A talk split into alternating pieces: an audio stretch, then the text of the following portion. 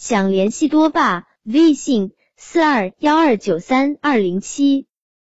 疯狂购物节，沈博文。离购物节没有几天了，为了这次购物，我已经筹划了很久。糖果不能少，饼干不可以没有，文具更是大量需要。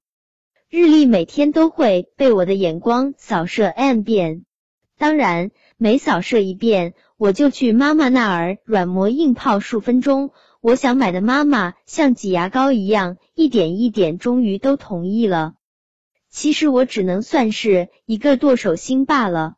周六上完补习班回到家，我马上躺在床上，手捧 iPad，看看自己收藏的店铺又上了哪些新品。再看看周边的人在买些什么，看到漂亮的不要思考，赶紧抢呀！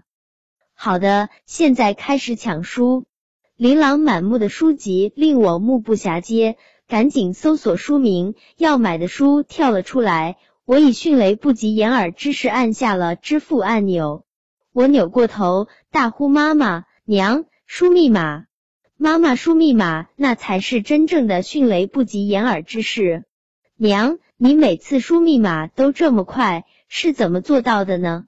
就不告诉你，如果被你知道了，那购物车里的东西不就放不下了吗？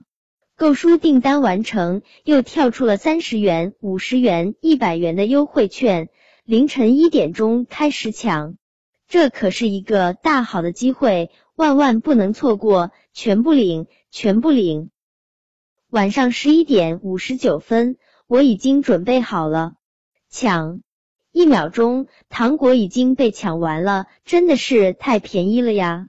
再抢！当我用完三十元的饼干优惠券时，别人已经用完了所有的券。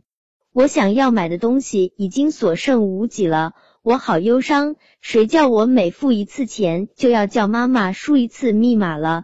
谁叫我没有经济权就没有发言权了？只能认。